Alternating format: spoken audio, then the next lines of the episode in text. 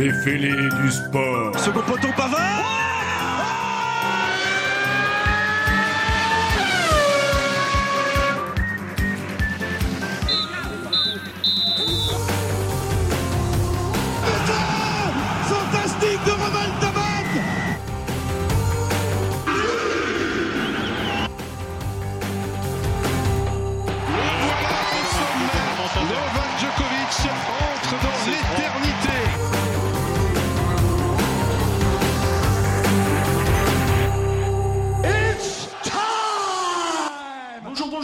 bienvenue pour le deuxième épisode des Fêlés du sport. Aujourd'hui, avec moi pour présenter l'émission, ben, j'ai le fêlé David. David, comment vas-tu? Eh ben, très bien, j'espère que tout le monde est en forme pour l'émission, la deuxième. Ok, et un nouveau fêlé, enfin il était avec nous la dernière fois avec la parenthèse rugby, ben, c'est Baptiste. Comment ça va Baptiste? Eh bien, écoute, très bien. euh, heureux de, de participer à cette nouvelle émission et de rejoindre l'aventure des fêlés. Super Baptiste. Excusez-moi. Allez, euh, le sommaire pardon, de l'émission aujourd'hui, ben, qu'est-ce qu'on va voir? On va commencer avec le tennis et le Master 1000 de Shanghai. On reviendra sur la défaite de Carlos Alcaraz. On partira ensuite avec David, les histoires de Tonton David. Pourquoi il n'y a pas de rugby à 15 au JO on ira du côté du foot avec la Coupe du Monde 2030 sur trois continents. C'est une idée de génie ou c'est un désastre écologique? Et on finira avec la minute musicale de Baptiste qui nous fera découvrir le chant de supporters. Et on a une petite surprise durant l'émission, on a l'immense honneur de recevoir Patrice Taffet de son surnom Pas tout à fait, qui est imitateur et qui interviendra tout au long de l'émission pour nous faire découvrir son talent. Allez, c'est parti pour l'émission numéro 2 des du sport.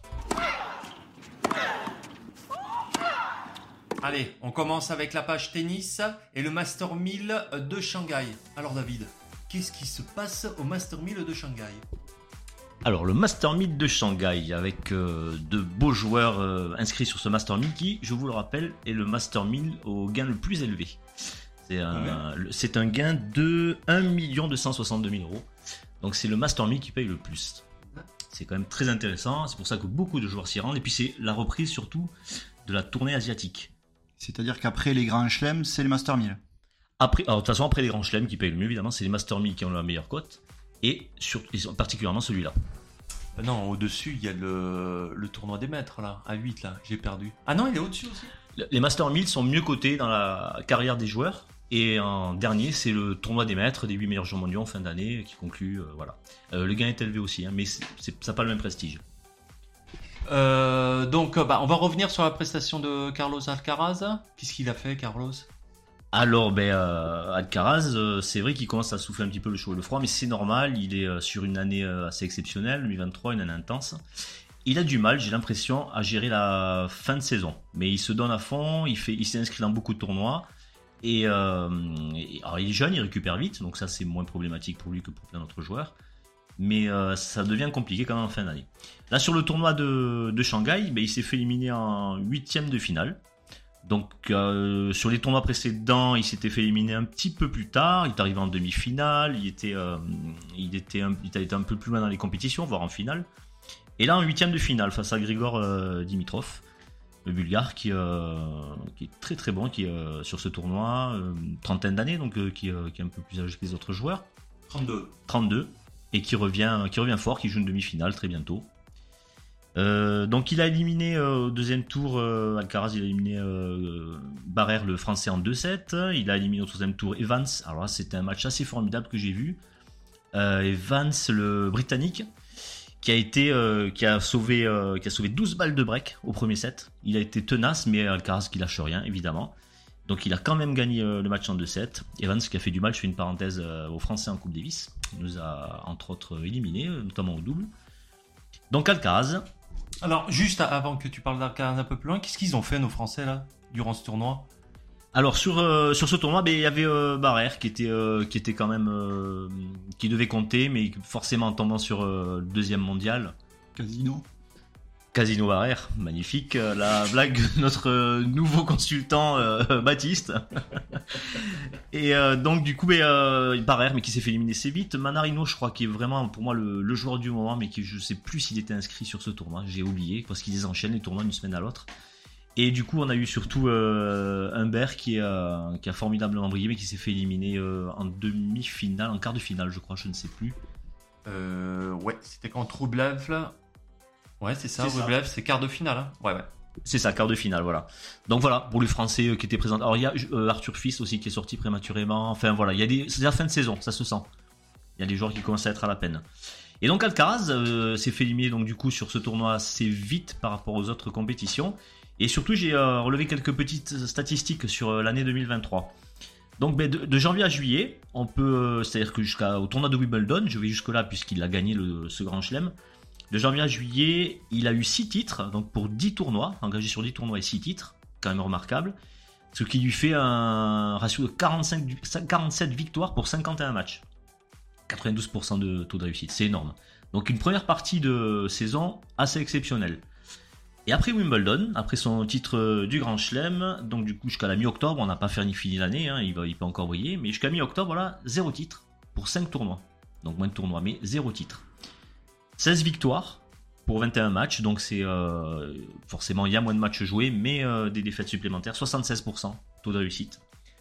Alors ce qu'on peut dire, bah, il gère moins bien du coup cette fin de saison. Il s'est quand même dépensé énormément. Et euh, après son sacre en fait à Wimbledon, on peut voir que du coup, bah, il a joué quand même le Master 1000. Il s'engage hein, sur les tournois. Il, il s'épuise pas là en fait il, il fatigue pas ou il joue peut-être trop, ouais. Comme euh, là on peut voir, bon, on sait que euh, Djokovic a quoi? 36, 37 36-37, ouais 37. Donc euh, lui il choisit ses, ses tournois quoi, parce qu'il qu'il a raison, il devrait pas le, le suivre malgré son jeune âge, tout ça, et se préserver pour les plus gros tournois.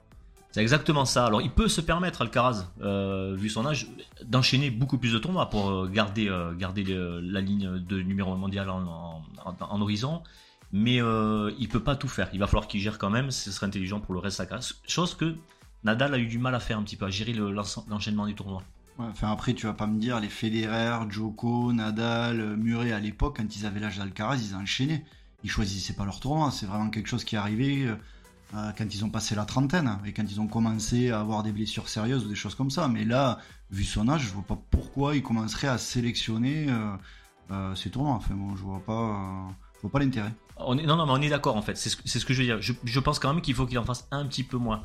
Parce que là, il en fait énormément. C'est vrai que quand même, oui, les autres joueurs au même âge, il les faisait, il les gagnait.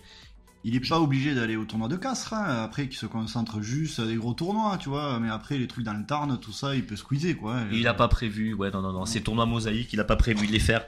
Et donc, et donc ben, très brièvement, en fait, c'est juste pour, euh, pour dire qu'il a enchaîné Master 1000 de Montréal, il s'est fait éliminer en quart, il a enchaîné, enchaîné, avec Cincinnati, donc que des retournois euh, Master 1000, US Open, euh, ATP 500 de Pékin, et à chaque fois il s'est fait sortir en demi, finale, demi, voilà. Merci David. Euh, pour conclure donc cette page, euh, cette page tennis, euh, donc Alcaraz, on verra bien ce que ça donne sur la fin de saison. Et n'oubliez pas, un bear ça va, trois bears. Bonjour, les dégâts. Merci David. On te retrouve tout à l'heure euh, avec les anecdotes euh, de tonton David. Et maintenant, c'est l'heure du jeu. Allez, c'est parti pour le jeu avec la première manche. Alors, aujourd'hui, donc, on a l'immense honneur euh, d'accueillir euh, ben, dans nos locaux euh, un imitateur. Donc, ben, je vais vous le présenter. Il s'appelle Patrice, son surnom Patou, nom de famille Taffet. Donc, pas tout à fait, imitateur. Patou, bonjour. Oui, bonjour. Voilà, ben, je m'appelle Patou, pas tout à fait. Je suis originaire de Mirandol-Bronouniac, qui est un petit village au- au-dessus de Carmo, pardon. Je suis un peu intimidé. Euh, donc c'est à la frontière entre le Tarn et l'Aveyron. Voilà, je suis fils d'agriculteur et célibataire en Nursie. Autant vous dire que j'ai un peu faim. Voilà. Donc j'ai commencé à imiter euh, très jeune. Euh, j'ai commencé à imiter avec les Disney. Voilà, je peux vous faire une petite présentation. je sais bien faire Daffy Duck.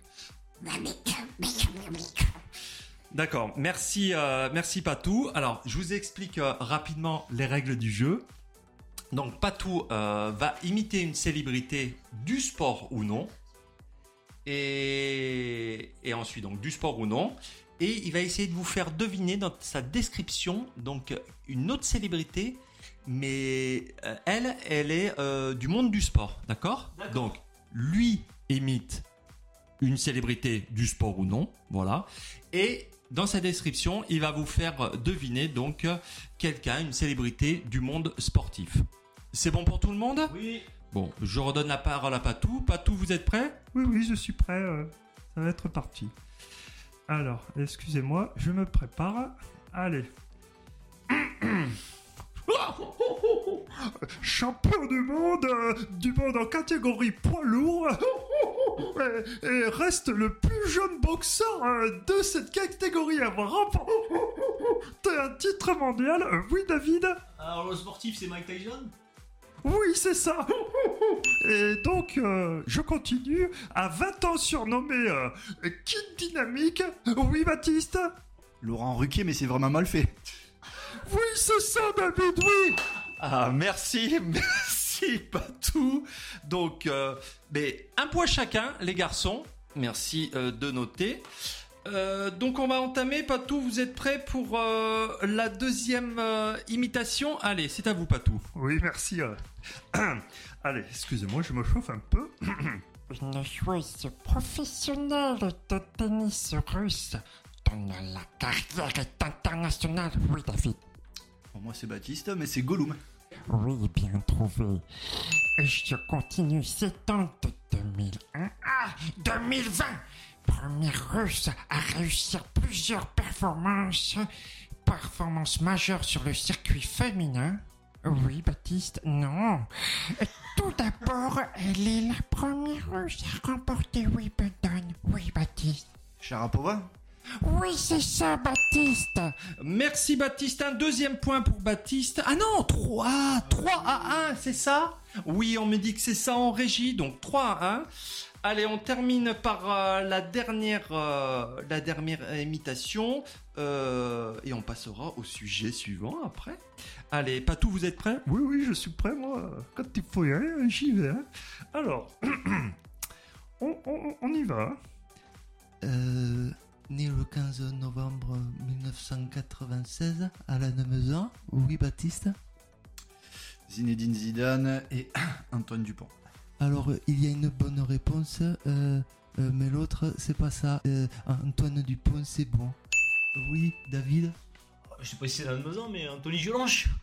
C'est ça, je suis Anthony Gelonche. Et d'ailleurs, je passerai un message au vrai Anthony Gelonche que s'il pouvait, euh, par un hasard euh, hasardeux, s'il écoute l'émission, eh ben, euh, qu'il nous dise si on dit Gelon ou Gelonche. Mais moi, euh, de Miranda le que je dirais Gelonche. Ok, merci Patou. Allez, ben c'est terminé pour cette première manche. Donc on revient au score, c'est quoi les scores? 4 à 2. 4 à 2 pour Baptiste.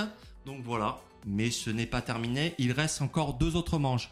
Allez, c'est parti pour les histoires de Tonton David.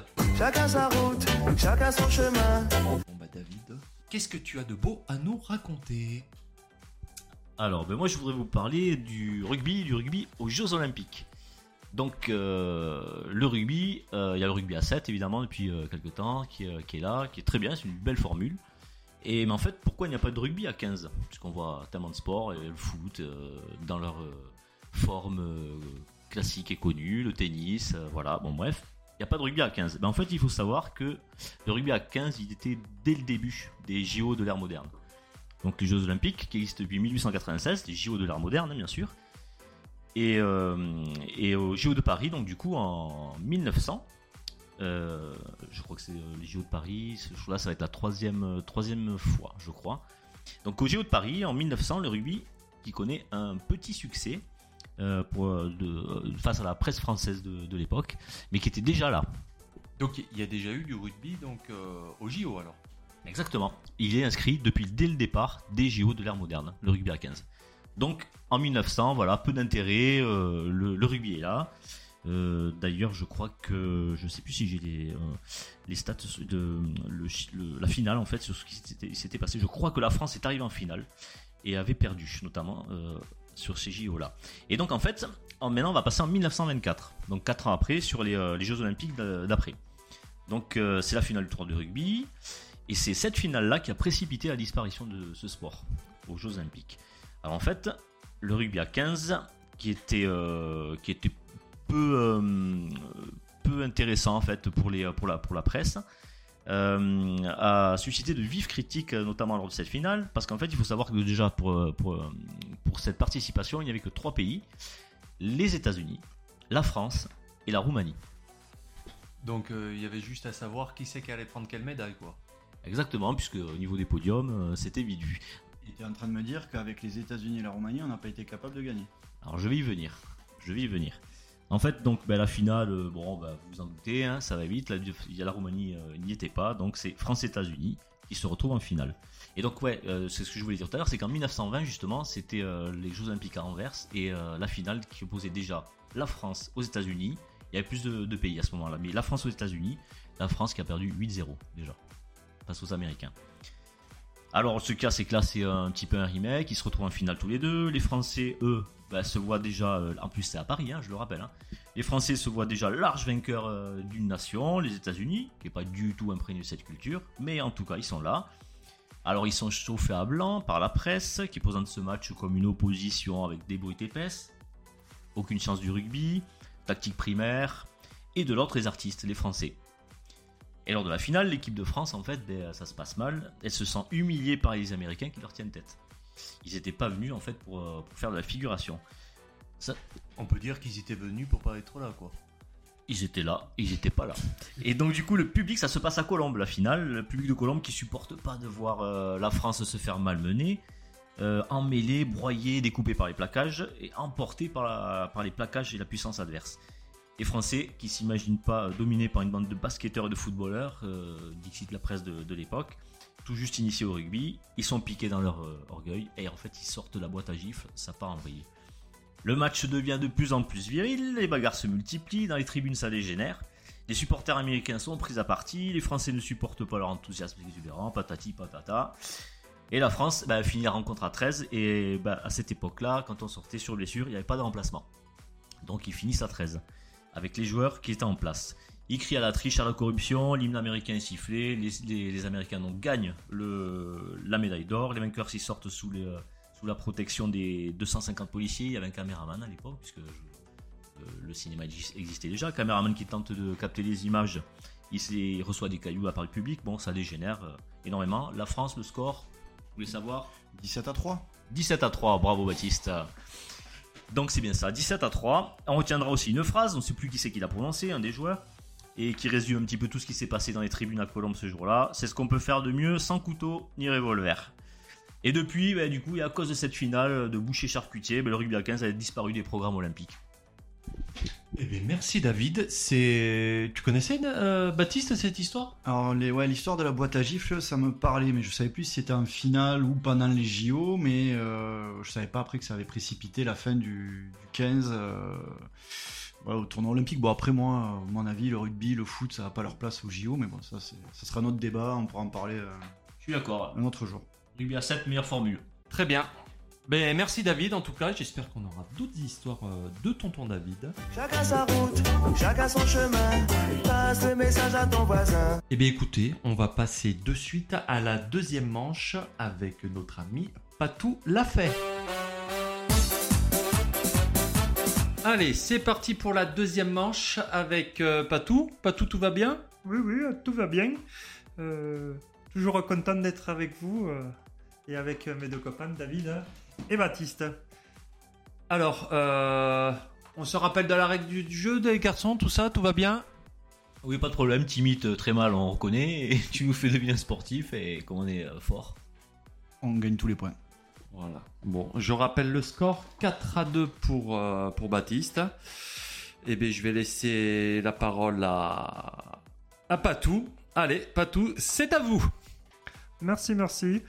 Alors, euh, je suis prêt, je me concentre.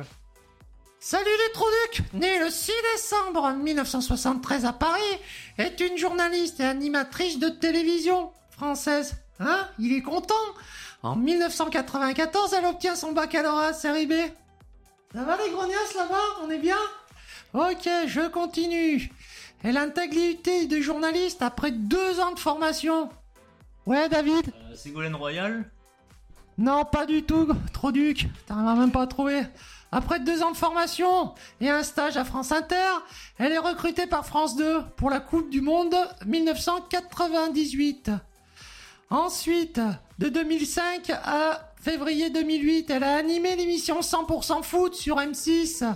Aux côtés... Ouais, Baptiste C'était Denis et euh, alors, au niveau de l'imitation j'hésite avec euh, la, peluche tu sais euh, à laquelle on met la main dans le cul là. Ouais, la première c'est bon, vas-y, tu l'as. T'as taillé?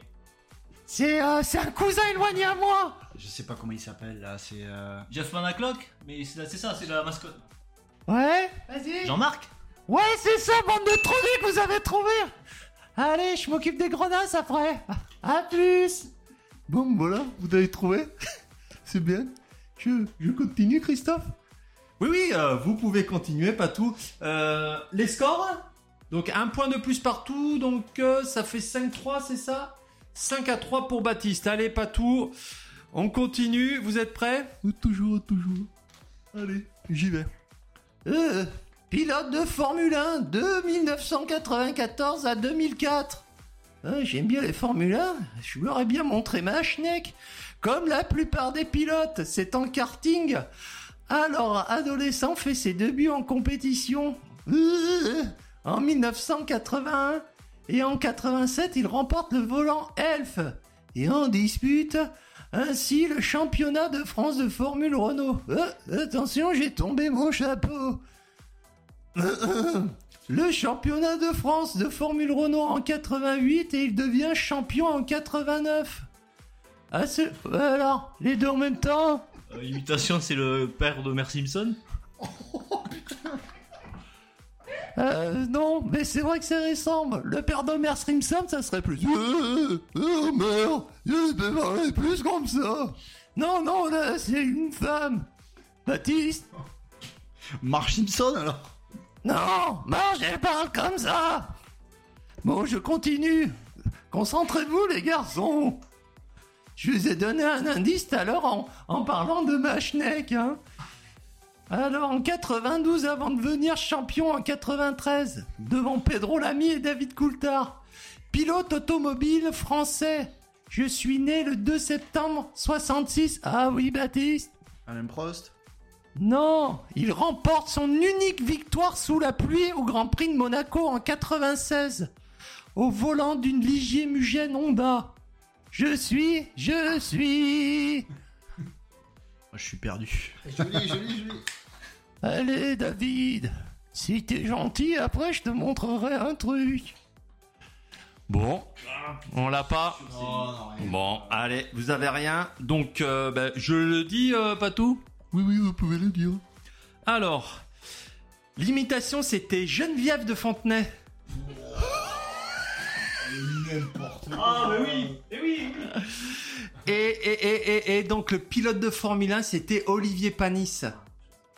Donc Olivier Panis qui avait remporté donc sa victoire à, à Monaco en 96. Ah, c'était donc ça en fait le lien entre la schneck et le panis. Ouais.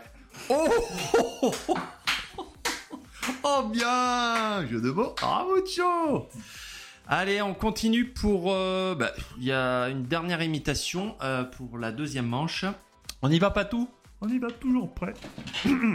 Salut. Né le 23 décembre, ancien détenteur du record. Allez mes frères Du record du monde du 100 mètres. Ouais, vas-y Baptiste. Thomas Njijol. Ouais, c'est ça Athlète le plus rapide de l'histoire. L'histoire de la discipline, il est sacré champion olympique en 2016. Et champion du monde. Ouais, c'est cool, bande de crevards. Champion du monde en 2009 et 2015 du relais 4 x 100 mètres. Il n'a jamais remporté de titre majeur, c'est un athlète jamaïcain. Il remporte ses titres en relais avec ses compatriotes Nesta Carter, Michael Fraser, Steve Mullings et Usain Bolt. Ce dernier, bande de crevards, ce dernier, au même titre que l'américain Tyson Gave, fait partie de ses principaux adversaires sur 100 mètres durant sa carrière. Qui suis-je? Alors, si je résume euh, pas tout, c'est un athlète jamaïcain qui a couru le 100 mètres, mais c'est pas Usain Bolt.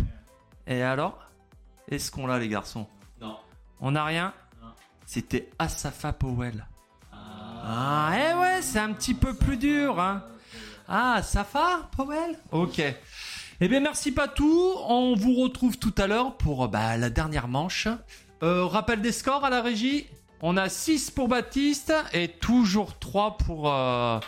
L'écart se creuse, mais ce n'est pas fini. Allez, on passe à la page euh, foot avec euh, la Coupe du Monde 2030 qui va se passer sur trois continents. Donc, euh, est-ce que c'est une idée de génie ou un désastre écologique? Et pour en parler, ben, je passe la parole à Baptiste. Merci Christophe. Ouais, ben voilà, écoutez, la FIFA vient de, l'annoncer pour célébrer en fait les 100 ans euh, de la première Coupe du Monde qui avait eu lieu donc il y a 100 ans en arrière, mais euh, en Uruguay, à Montevideo. Euh, alors juste pour rappel, à l'époque, à Montevideo, euh, l'épreuve réunissait 13 équipes dans une même ville, une seule ville. Pour faire un comparatif, aujourd'hui on est à 32 équipes lors du mondial 2022 au Qatar et on passera à 48 à partir de l'édition 2026. Donc la FIFA qui a toujours des bonnes idées, alors moi c'est un peu mon, coup de gueule, ils ont décidé que pour fêter les 100 ans, ils allaient le faire sur trois continents différents. Donc euh, ça va se dérouler en Espagne et au Portugal, donc pour la partie Europe, au Maroc pour la partie Afrique, sachant que le Maroc ça fait un moment qu'il candidatait et qu'il n'était jamais, euh, faisait jamais partie des heureux et le troisième continent, donc l'Amérique latine, avec l'Uruguay, le Paraguay et l'Argentine. Donc euh, pour la- l'Amérique du Sud, en fait, euh, ben, ils vont faire juste un petit match et après ils vont rejoindre le continent européen et africain. Et après, ça va se dérouler donc euh, Espagne, Portugal et Maroc. Donc moi, je trouve ça complètement fou. Euh, voilà, je voulais avoir votre avis, mais moi, je partage pas du tout l'idée de la FIFA. Mais ça fait un moment qu'ils ont des idées vraiment farfelues et qui me plaisent pas. Donc voilà, je passe la main. David, ton avis? Alors moi, juste me pose une, question, je pose une question. Ça va durer quoi 6 mois la compétition ou quoi euh, sur, euh, Avec autant d'équipes, autant de pays euh, on sait, la durée s'est rallongée Non, non, non. Après, la durée est la même. La seule chose, c'est que tu vas avoir un premier match sur le continent euh, d'Amérique du Sud pour faire plaisir à l'Argentine, au Paraguay et à l'Uruguay. Et après, euh, une fois qu'ils ont fait le match, ils prennent l'avion et ils vont rejoindre les autres équipes sur le continent européen et africain pour, pour le Maroc. Donc c'est sur un mois, hein, ça va rien changer. D'un point de vue pratique, euh, je sais pas aussi, euh, avec les décalages horaires et tout, euh, comment ils vont faire pour diffuser les matchs, enfin les poules, tout est décalé, les jours, les- parce qu'il faut de l'audience aussi, il faut quand même que il y ait des heures de grande écoute par rapport aux diffusions des- dans chaque pays. Donc il y a une- ah, quand un match se joue à 17h dans un pays, en fait c'est 21h dans l'autre, donc ça colle à peu près pour les l'affluence, enfin pour le, le médiamétrie quoi, pour le pour les télés, mais je sais pas parce que ça coûte de l'argent. En fait, c'est quand même. Je parle juste d'un point de vue pratique. Je parle même pas écologique pour l'instant. Bah, Après, je pense que honnêtement, enfin, de mon point de vue, la FIFA aujourd'hui, c'est quelque chose dont ils n'ont rien à faire. Ce qu'ils veulent aujourd'hui, on le voit, quand tu vois qu'il y a 100 ans, tu avais 13 équipes. Aujourd'hui, on est à 48 équipes. Bon, bientôt, si à ce rythme-là, on n'aura même plus de phase qualificative. Tout, sera- tout le monde sera qualifié, puis ça fera plaisir à tout le monde. Euh, L'idée, c'est de faire, c'est du business, quoi, tout simplement. C'est de faire du pognon.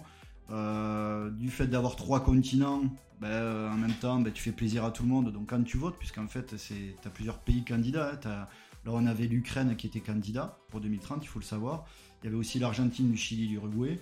Bon, ben là, maintenant, tu as trois continents. Donc quand tu demandes des votes justement au pays, euh, ben, tu as, plus de facilité à obtenir gain de cause si tu as trois continents réunis que si tu que qu'un seul pays. Après, moi, je regrette euh, l'époque où tu avais la Coupe du Monde en Espagne, la Coupe du Monde en France, euh, ou même en Afrique du Sud, dans un seul pays. Quoi. Mais bon, c'est comme ça. D'accord, merci. Euh, pour ma part, euh, alors je mets du- toujours euh, côté écologique à part. Est-ce que c'est pas bien au niveau, il marque le coup, euh, c'est les 100 ans, euh, c'est la, la fête, quoi. Je veux dire, ça se passe sur le monde entier, sur les, il y a 5 continents quoi en tout, mais je veux dire euh, d'en faire profiter tout le monde, quoi. Euh, autant pour les spectateurs, euh, autant pour ceux qui vont dans les stades, tout ça. Donc, moi je pense que ça peut être une bonne fête du football pour vraiment marquer le coup. Ils vont pas le faire à chaque fois, quoi. Et voilà. c'est sûr que point de vue écolo, même pour la fatigue des joueurs, tout ça, surtout qu'on est en plein dedans, l'empreinte carbone, tout ça, c'est un peu catastrophique de ce côté-là, quoi. hein. David? Ben, oui, effectivement, moi, l'idée, je la trouve vraiment impeccable. Le- C'est la Coupe du Monde, euh, utiliser euh, voilà, euh, les territoires de la planète entière, presque. C'est très bien. Mais en fait, euh, je me souviens plus quel euro c'était, où il y a eu euh, deux, trois pays. C'était qui avec euh, l'Allemagne? Le c'était qui? Ah, tu l'as déjà eu, tu as eu euh, l'Euro 2000, euh, l'Euro 2000, où tu avais en fait la Belgique et les Pays-Bas, en fait, qui l'organisaient ensemble.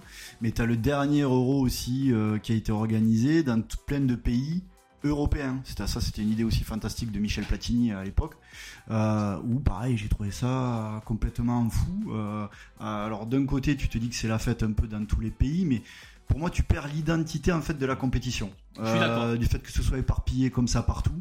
Et euh, on le voit là aujourd'hui avec la Coupe du Monde en France, le fait d'avoir tous les pays représentés chez nous, euh, d'avoir tous euh, les supporters qui se rassemblent dans un seul et même pays, dans une seule et même ville, enfin plusieurs villes. Euh, voilà, moi c'est pas c'est pas mon dada, c'est pas mon truc, mais maintenant la FIFA on le sait, euh, l'objectif est plus financier que, que sportif quoi. Merci Baptiste. David, un dernier mot à rajouter ou pas, ou on a fait le tour de la question? Non, tout est, on, a juste, on est tous d'accord sur le point de vue écologique. On passe sur l'écologie, ça c'est euh, forcément sur cette compétition-là, on est d'accord que ça n'a pas de sens. Mais bon, ça, on n'en débat pas. On débat, on débat, on débat plutôt du, euh, du sportif et, euh, et ce que ça génère en image ou le reste, hein, c'est ça? Voilà. Exactement. Bon, bah, peut-être qu'on y reviendra dessus un peu, un peu plus tard. Baptiste, euh, tu en as pas. C'est bon? Rien d'autre à dire? Tu as vidé ton sac? Ça fait du bien Bon, d'accord. Allez, on va passer ben, maintenant à la troisième et dernière manche avec euh, notre ami Patou euh, Taffet. Allez, on se retrouve pour la troisième et dernière manche avec Patou. Patou, ça va? Oui, ça va toujours. Moi, je suis content d'être là et toujours avec euh, mes deux copains là-bas et à la régie et tout. Elles sont bien mignonnes. D'ailleurs, si vous aurez leur 06, parce que comme je vous ai dit, j'ai vraiment Nadal. D'accord, euh, Patou, on verra ce qu'on peut faire. Euh, vous êtes prêts? Donc, il nous reste trois questions. Euh, enfin, trois questions. Trois imitations, donc six points au total. On rappelle les scores euh, 6 pour Baptiste et 3 pour euh, David. Allez, Patou, je vous laisse la parole. C'est à vous. Faites-nous rêver. Bon, allez, ben, je vais essayer. hein. Alors, Bonjour, bonjour. Je suis un ingénieur des mines et d'une infirmière. Euh, oui, David Euh, imitation Elise Moon? Non, pas du tout. bonjour, bonjour. Fille d'un ingénieur des mines et d'une infirmière. Elle a deux frères. Elle commence le jeu à l'âge de 7 ans. Elle intègre par la suite l'équipe de France de judo. Elle est sacrée championne. Oui, j'arrive. Je m'appelle Mich Mich d'Europe de judo en 1984.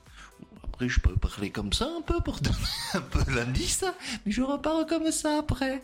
En 1986, elle obtient la deux- Je suis aussi, euh, pour dire qui j'imite, euh, à mes heures perdues, euh, je suis moniteur d'auto-école. Mais j'ai pas l'accent du midi, normalement. Je sais pas pourquoi j'ai pas l'accent du midi. Bon, on continue, c'est pas grave. Elle obtient la deuxième place au championnat du monde. Elle a débuté... Elle a débuté au service des sports de France Télévisions, pigiste, et puis elle s'occupe d'événements sportifs euh, comme le Tour de France et le Paris-Dakar. C'est pas le Shazam pour les imitations Oui, oui. David? Euh, Non, attends, je cherche. Mon cher. Elle quitte ensuite la France Télévisions pour rejoindre TF1. Sur cette chaîne, elle imite, elle imite chaque 2005-2008 l'émission télé-réalité L'île de la Tentation. Ah, vas-y. C'est une blonde, mais je sais plus, c'est une blonde. Un demi-point pour ça. Bon, vous la... cheveux courts, cheveux courts. Bon, on va arrêter, on va arrêter là. Euh, merci Patou. Bon, je pense que c'est un peu une catastrophe sur celui-là, Patou. Hein. Donc il fallait trouver Céline. Céline Géraud. Céline Guéraud, ouais, c'est ça. Giro, Giro, c'est ça, ouais, Giro, voilà. Ancienne championne de. Elle a présenté Stade 2 aussi, hein, je crois. Ouais, de judo, voilà.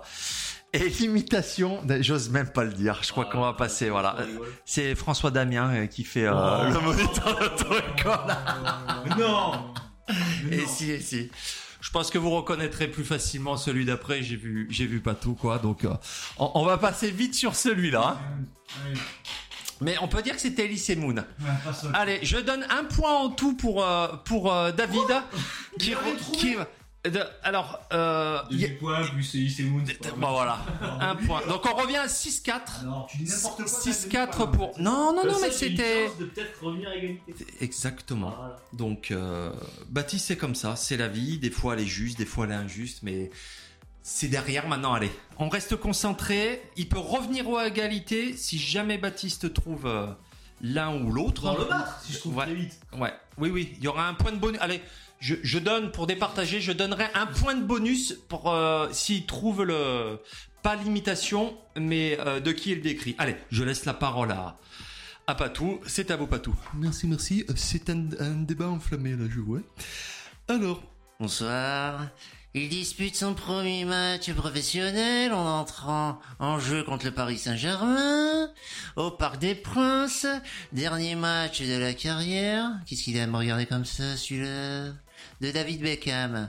Il est titularisé pour la première fois en championnat lors de la sixième journée de la Ligue 1. Qu'est-ce qu'il y a? Attends, je remets mes lunettes. La saison... Attends, ça me gratte le cul un peu, je me gratte. Oui, vas-y David. Euh, Arletty, l'imitation? Non, c'est pas ça. Je pense qu'il est pas loin. Le petit Baptiste, là. oui, il est mignon quand même. Hein. La saison suivante, il dispute une quinzaine de matchs durant l'année. Oui, vas-y Baptiste. Chantal là-dessous. Ouais, bah, Baptiste, tu viendras me voir après l'émission, on se fera un petit gala.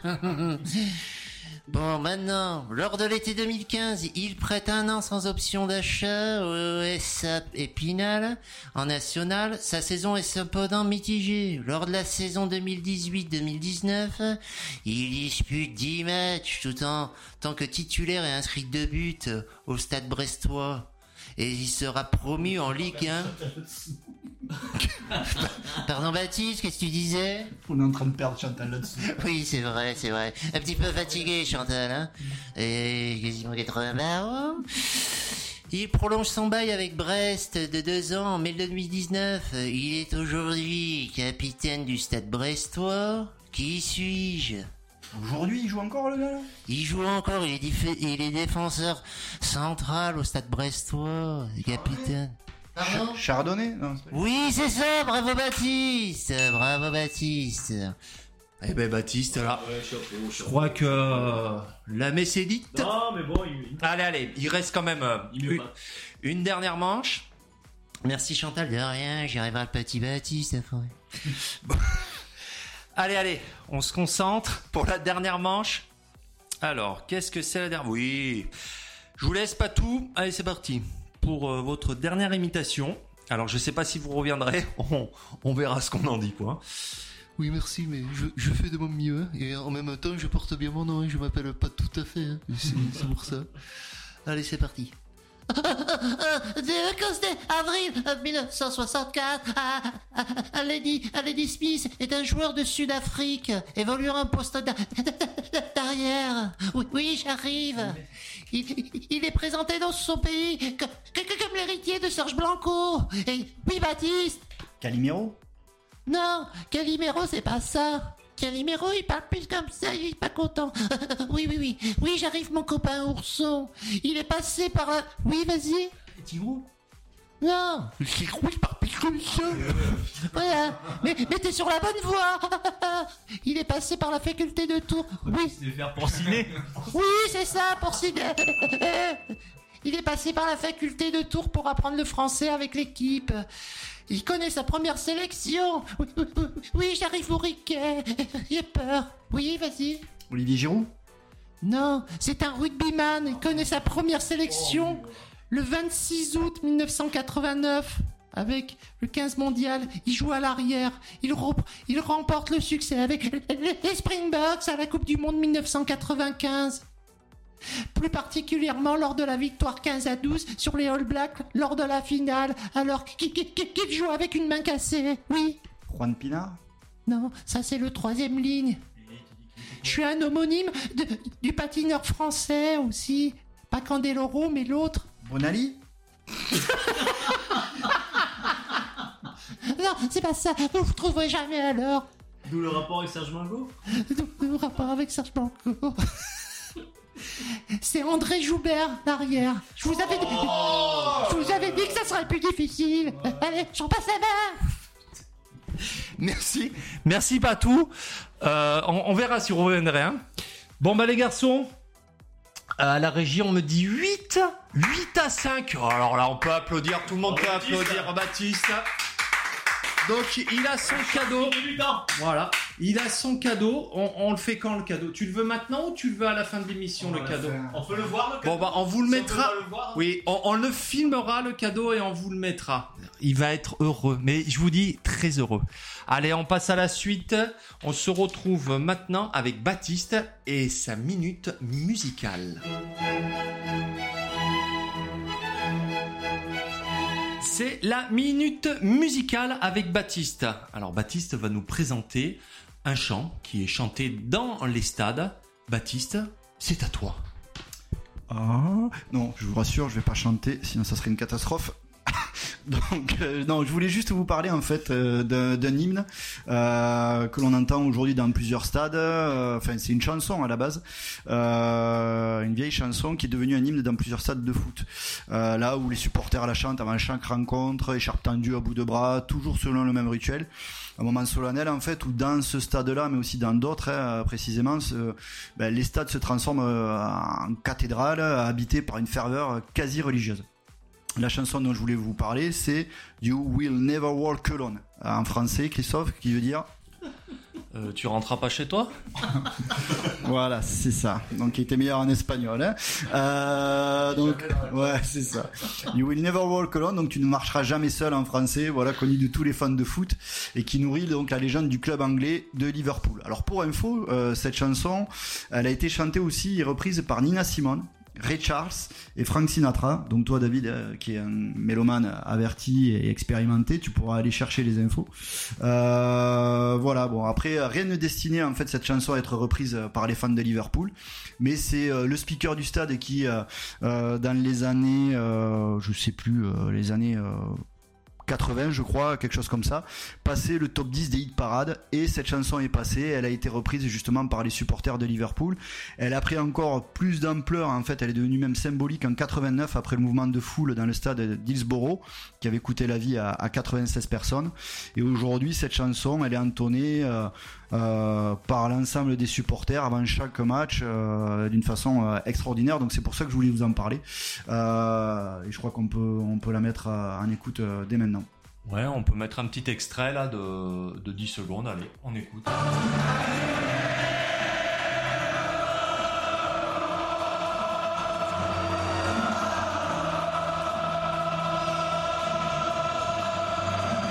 Merci pour, euh, pour cet extrait, j'espère que ça vous a plu. Ah bah ça donne des frissons. Voilà. Enfin moi ça me met les poils à chaque fois, hein, donc... euh, Pareil, pareil pour moi. Je trouve euh, cette in, in, in, in, magnifique ce chant, je vais dire plutôt.